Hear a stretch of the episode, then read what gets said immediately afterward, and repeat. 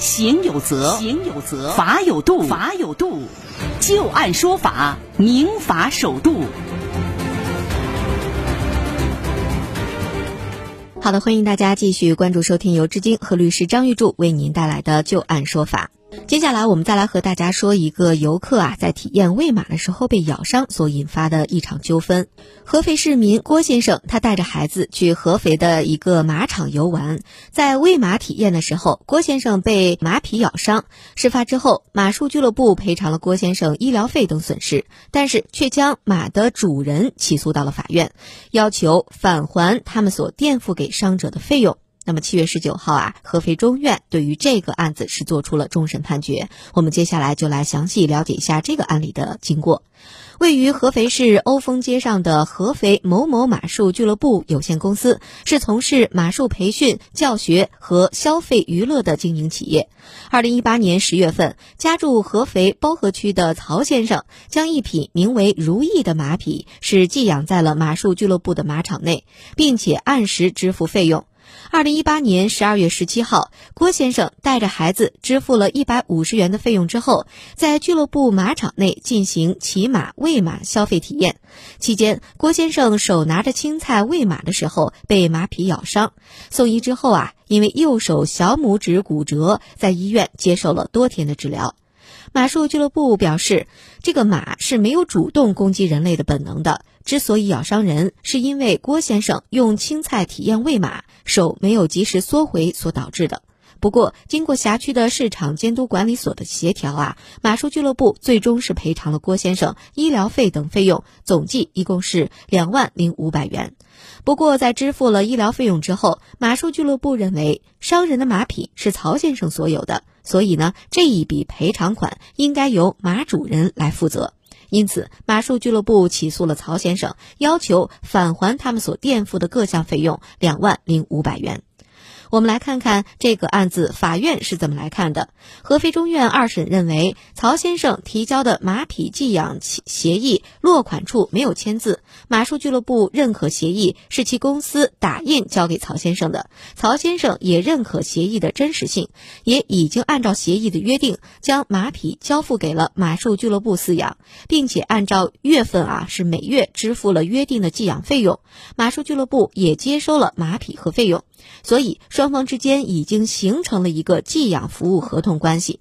马术俱乐部的马场马匹导致游客受伤，俱乐部在支付给游客相关赔偿费用之后，能不能向曹先生再来追偿呢？法院认为啊，曹先生将他的马匹寄养在马术俱乐部，那么这家俱乐部就是这匹马的饲养人、管理人。俱乐部在从事经营活动过程当中导致了游客的受伤，他们并没有举证证明游客受伤是因为曹先生的过错所引起的，因此这家俱乐部应该对于这件事情承担侵权法上的赔偿责任，要求曹先生返还他们垫付的费用，于法无据。另外呢，马匹寄养协议当中还写明，俱乐部有权随时使用寄养的马匹用于除训练以外的日常经营活动，但不应该影响曹先生及其亲友的骑乘，曹先生或者其朋友骑乘马匹的时候的安全风险与俱乐部无关。可见，根据双方的合同内容，曹先生仅仅对于自己和亲友骑乘自己寄养的马匹导致的自身或者是第三方的损失负责，并没有明确的约定俱乐部使用寄养马匹从事经营活动期间导致的损失也由曹先生负责。据此呢，一审二审全部都是驳回了马术俱乐部的诉讼请求。那接下来我们就来听一听张玉柱律师对于这个案子的分析和点评。您觉得在这个案子当中，曹先生也就是这个马匹的实际拥有人啊，还有这个马术俱乐部，他们谁应该为游客的伤来进行赔偿呢？我觉得啊，嗯、这个马术老板的这个脑袋绝对被马踢了。为什么呢？啊，说两点啊。第一点，他让人家呢体验喂马，嗯，他收了费了，对，他设立没设立流程，就是你喂马的标准流程是什么？没有吧？应该是没有。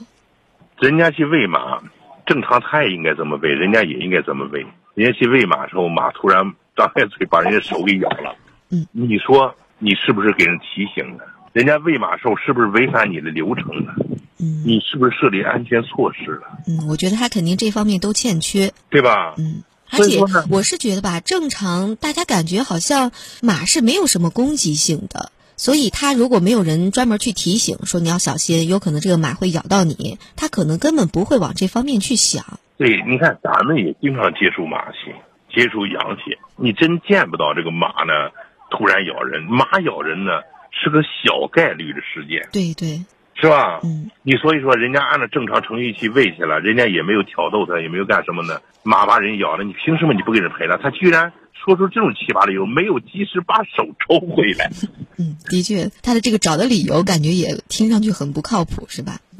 太不靠谱，要不说他脑袋被马踢了，真是太不靠谱，没有及时把手抽回来，那就是说他的神经类型还不适合喂马呗，这有点太不靠谱了。嗯，第二个呢，你想想啊，人家曹先生呢把马放在这儿，嗯，人家给你付了费了吧？对对，付了费了，你的职责是什么呢？是对帮他养，用管理是吧？包括给人家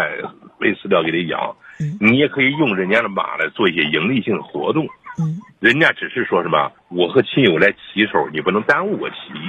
对，是吧？当然了说，如果他和亲友来骑来了，你把马交到他手里了，剩下事儿与你没关系了。也就是说，如果是曹先生和他的亲朋好友来骑乘这匹马，结果在这个过程当中，比如说摔伤了，或者是撞到了这个踢到了他的这个朋友，这个时候这些赔偿都是由曹先生来负责了，和马场就没有关系了，是吧？对啊，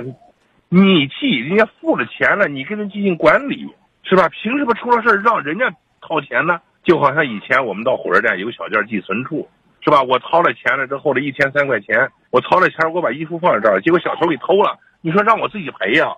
是不是？那我掏钱干什么？对不对？所以说他没履行好自己职责，他自己应该出钱，他还好意思去起诉人家了，这个东西有点太讲不过去了。